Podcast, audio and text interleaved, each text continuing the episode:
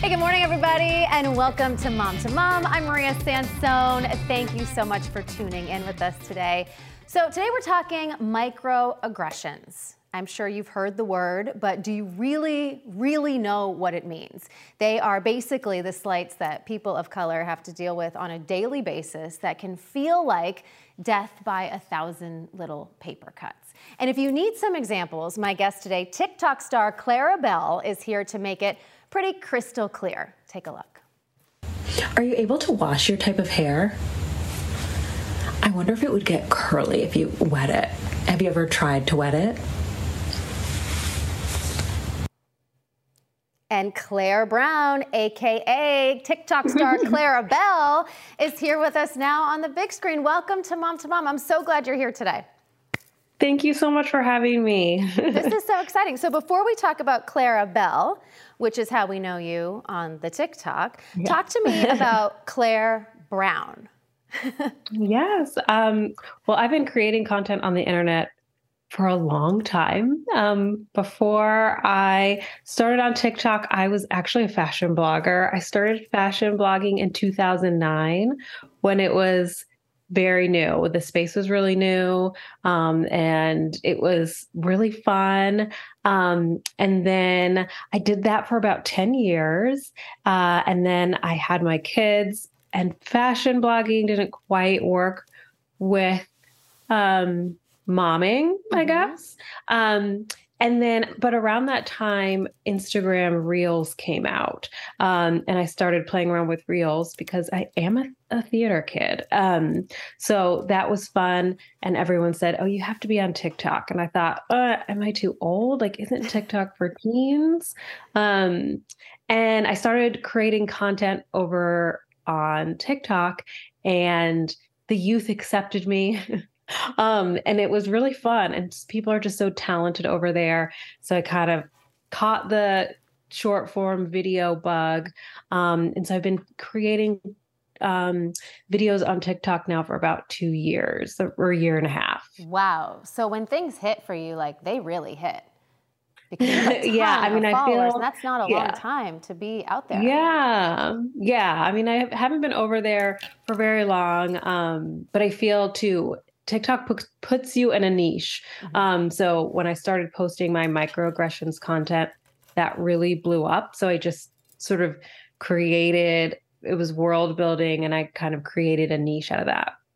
So how did you go from fashion blogging and having that be like your clear point of view to this world, which you're mainly focusing on microaggressions at this yeah, point. So how yeah. did that how did that sort of happen? What was did it just organically happen? Yeah, I mean it definitely wasn't planned. I always say, you know, I, I talk to people who are aspiring content creators, video content creators. And one thing I say is that TikTok chooses your niche for you. So, you know, if you want to start creating on TikTok, be sure that you have um, if you create a video that does well, you can continue that type of video. Um, but I also felt it was in, I, I felt that microaggressions videos are really important, and I started making them in the in the wake of George Floyd's death because it was a time when specifically a lot of Black women were speaking out about um, microaggressions and about the day to day sort of race racist undertones that they had constantly experienced. And people were so surprised. They were like wow i can't believe i've never heard of this. This is shocking.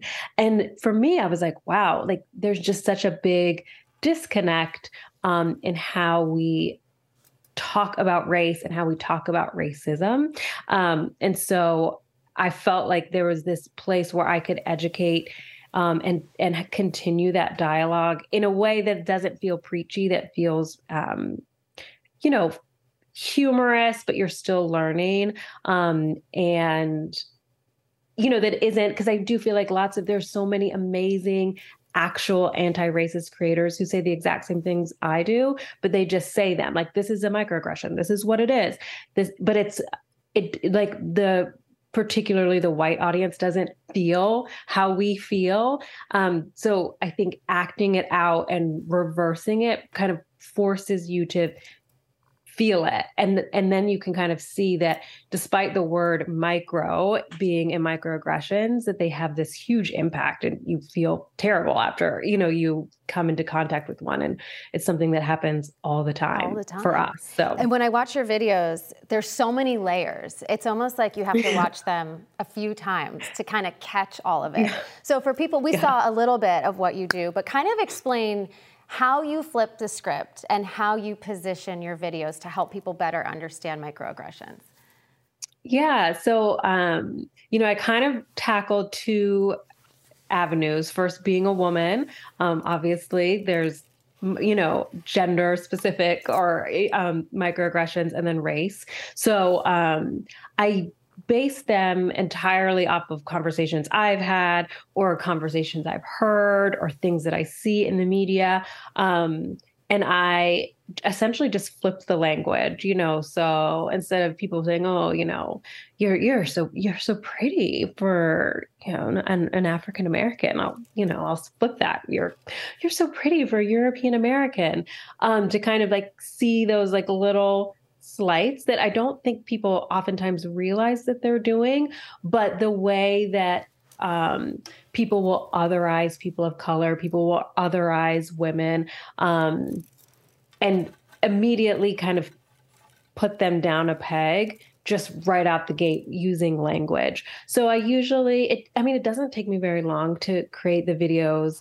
Um, I don't write anything out. I usually just I'll hear something and then I just sort of improvise in a video. Wow. Um, but um, yeah, I mean, I, I, you know, I just try to base them off of real life as, as much as I can, um, and make them really true to life. And I think that helps to make them more impactful because it's you can as you're watching them you can say oh gosh i've i have seen this said in reverse and now i kind of see how those words are are hurtful, um, even if I ne- didn't necessarily intend for them to be, or even if they're not necessarily hurtful, how they're otherizing and or exhausting or unneeded in a in a discussion. I guess it's kind of disturbing then how easy it is for you to come up with content in this case. Yeah, I know. Like, yes, it's that, too yeah, that easy for you.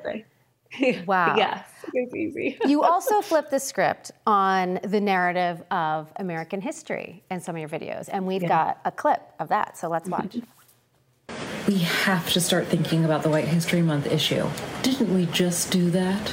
Yeah, that was last year. There's a White History Month every year? Apparently, yeah. What about Taylor Swift? She was on the cover last year. Well, is there anyone else? So tell us what you were trying to you're trying to show people in this clip.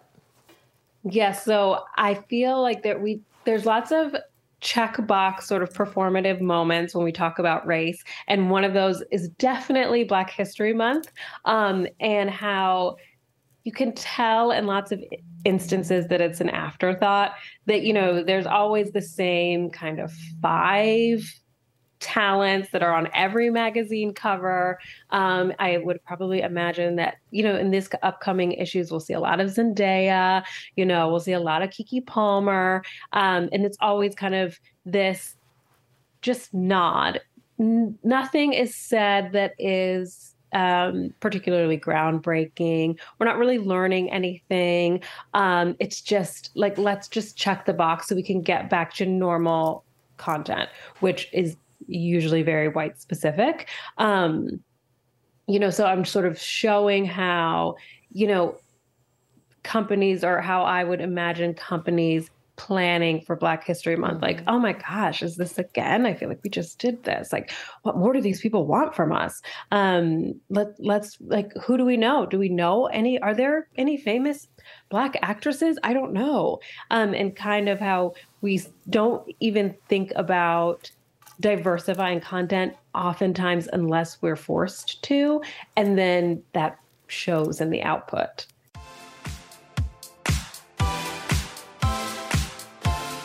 Hey, if you like Mom to Mom and you're a fan of The Hub today, you've got to sign up for our new newsletter. It's called The Hubbub, and it is delivered directly to your inbox every Wednesday morning. We've got great Mom to Mom content on there, recipes, and all kinds of cool stuff. So all you have to do to sign up is go to nbcboston.com slash newsletters and click on The Hubbub.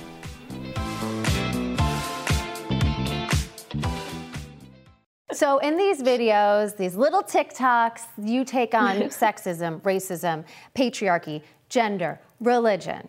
Is there ever a space that you're like, I'm not going there? Or do you just yeah, you I mean, face people, everything? Yeah.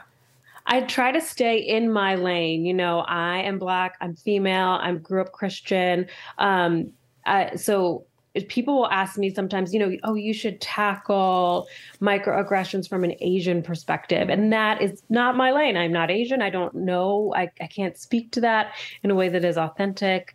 Um, and then I also don't really touch much on LGBTQ plus issues just because I am straight. I feel like that would come better from someone within that community. Um, so I, I try to discuss issues that um, I, I can relate to, um, just so I'm not overstepping.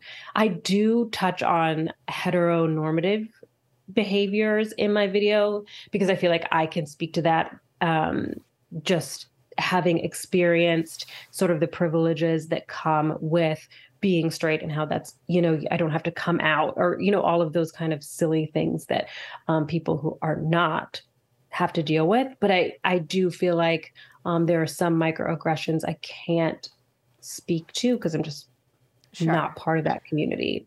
Well, you've said that you're fluent in coded racism, and so that's something you feel comfortable speaking to. So, can you explain exactly what that means?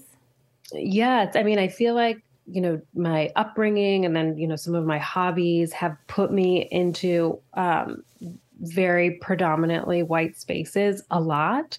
Um, you know and then inevitably you know I, I i work in a corporate job and so and i have for years and i'm always one of the only people of color you know in the whole department. Um, so I, you know, you start to hear things over and over, you know, starting when you're in preschool and you're the only black girl in class. Um, so you just, you get an ear for people otherizing you um, with language that doesn't sound overtly racist, um, but is um, because you're still either ensuring that you know that you're on the outside of this community.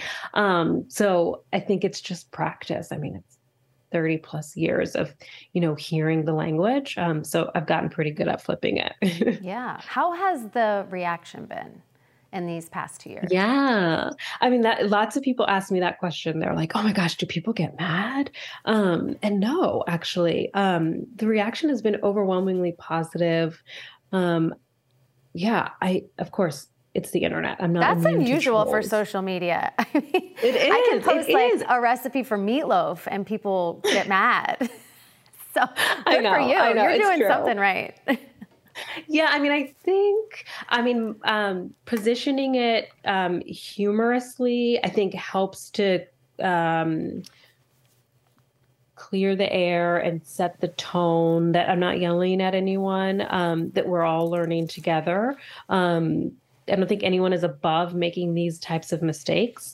Um, so it's you know the idea is that like I don't ever want people to be like oh I've never I've never made like a, a racial misstep. I've never said something stupid and been like oh my oh my goodness I can't believe I said that. I need to back it up, apologize. Um, so I think that helps. Um, but I think also I work really hard to make them true to life. So it doesn't um, there's no real room for dissent because it's like we all hear it. We all, you know, hear these moments of, um, you know, racial discomfort where maybe in the moment when you heard it, you didn't know why it made you feel uncomfortable, but hearing it flipped makes it very clear. Um, and the same with, you know, gender and the patriarchy. Like we all had these moments when we're like, why do they, you know, only talk about George Clooney and not you know his wife who's this incredible woman or you know why do um we demonize Meghan Markle mm. for kind of no reason. Like all of these moments of tension, kind of unpacking them um, comedically and keeping it true to life, I think helps it, me avoid getting a lot of pushback. Yeah. But of course, it depends on the platform. Of too. course. Like, yeah. You bring up a good point, though. And like you said, we're not perfect. And mistakes right. happen and you may right. say something comes out wrong or you just didn't mean it and you realize that you've made a mistake and you've offended. Yes. How, how, what's the best way for someone to, to handle that, in your opinion? Oh. I mean, I think just apologizing it and owning it um, and, and learning from it, especially if you recognize it. Um, you know, being like, oh, I can't believe I said that. I'm so sorry. I'm going to do better. Or getting ahead of it, um, I think helps too. Like when it comes to names, just asking someone, how do you pronounce your name? And then writing it down phonetically and remembering, you know, and, yeah. you know, saying it until you get it. Um, but yeah, I think just apolo- just an apology goes so far um, in terms of these little moments where we might have where we might misspeak or um, say something that is insensitive um, and then try not to do it again. I think the repetition most people will give you a pass if you do it once because we all make mistakes but the you know if, if you're a person that's continually making these mistakes kind of thinking about where it comes from and how you can do better so I think for sure you're changing perspectives just by putting these videos out there and people are taking a look. Has your perspective changed at all in creating this content? Yeah, um, that's a great question. I think yes, definitely. I mean, I feel like we're all learning. I feel like there is still a pretty big um, learning curve because uh, I um, I think, especially for white people, they learn about racism usually from movies. Like that's how they feel like they're learning about racism, and it's these big sort of dramatic moments like um and everything is tied up in a bow by the end and everything's fine and it also only happened in the 1950s so like we're so far away from that now so it doesn't even impact me um and how fundamentally wrong that is that you know people of color are still dealing with these issues every single day today. Um, so, I mean, I think it's just con- it's important to continue these types of conversations. You know, I'm definitely not the only person on TikTok who is having these types of conversations, but um, I think just learning um, that that this perspective is needed because I actually went into it thinking that it would be relatively redundant, but um, I think the biggest piece of feedback I get is like, oh, I just didn't realize how pervasive this language is. I didn't realize how harmful microaggressions are. I always have dismissed them because the word sounds so easy to dismiss. Um, you know, has been a big learning for me.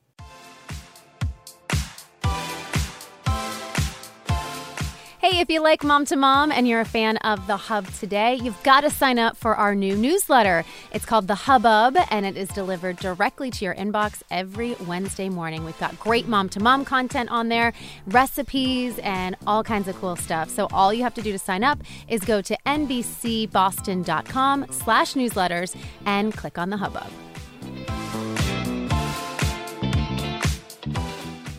What is it that makes you laugh? On TikTok. Oh gosh. What is it that you're oh, watching when you're just scrolling the TikTok and you're not actually making the videos? Yes. Oh, I love comedy videos. I love a point of view videos when people, you know, pick a very specific moment in time, you know, like using a self checkout line or um I don't know, like awkward moments, you know, when you're babysitting and you have to like check out with the dad, you know, and it's Ooh. this awkward Ooh. moment when, you know, it's like, oh, you know, I remember when I was a kid and I used to go to this college too. And it's just awkward. That's, like I like I'm embarrassed, right? I have secondary embarrassment. Yeah. Because we're those can, yeah, we right? are those parents that come like, just want yeah, I just want to deal with the mom and man, I get stuck with the dad. And it's like, no. Um, I like love those. And I just think they're so smart and they're always so relatable. Um, and picking these little moments that happen to all of us um, and reenacting them. I like There that. was one that was just so amazing when somebody like ran into their mom's friend in the parking lot of like a Target and and it was just awkward. And I just I love videos like that. They Me too. It's it's that very Jerry Seinfeld type of observational humor that gets me, and obviously that's your sweet spot. Um, Yes. as well. So the observational stuff and just the everyday things can be so so funny. Um, so before we go, we we haven't talked much about you. You so you are a mom. You have two kids, right? Mhm. And yes, two daughters. this seems like it would take up all of your time, but you have a full time corporate job as well. yes, I do. Um, I would ask you how Sleep you overrated. how you balance it all, but we know that that's not the question to ask, right? That's a very charged question. I try to be very careful with that. How do you balance it all? Yeah. I know. Well, I mean, there's 24 hours in a day. I mean, honestly, I feel like, um, I, mean, creating videos really doesn't take me that long. Um, and it's fun. I, it's something that I enjoy doing. It's a creative outlet. Um, and I usually do it in the evenings. I'm a green, you know, most of my videos are in front of a green screen. So I just need a light and a camera and I'm fine. Um, you know, I haven't gone into TikTok premium where I'm shooting on set. And then, yeah, I mean, I have a nine to five corporate job that I really like. Um, and then I'm, I'm with my kids before school, after school, weekends. Um, I think it's just all about, you know, planning out the day. I'm Yeah. a planner. I like to have the day planned. Um, but I get it all in. And if I don't, then Speaking of getting it all in, I'm not good with planning, and we only have like less than 60 seconds left left in the Oh, show. but I gosh, okay. promised a quick fire, so I'll ask you. Answer quick. Favorite snack that you steal from the kids' stash? oh, Swedish fish. Last meal that you cooked? Tacos from a box. That's all right. Last person that you called on the phone, not texted, called. My mom. Ooh, favorite podcast? Oh, I'm listening to a show called Wooden Overcoats. It's hilarious. Do recommend. It's about a funeral home, people who own a funeral home in England. It's hilarious. So random. I love it. And last thing you Googled, if you can remember. Oh, um, I I think something for my kids' school, a scholastic book I needed to order. You're Very boring. Mine was what are the things called under here? Because I feel like they're getting kind of puffy. Stop. I know. I usually it's way more unhinged, but Way more unhinged. Um, this was so much fun, Clare. Thank you for being here. We covered like serious material, but we had a great time doing it. So I think that's We your did. that's kind of the name of your game, right? yeah. Thank All you right. for having me. Thank you so much.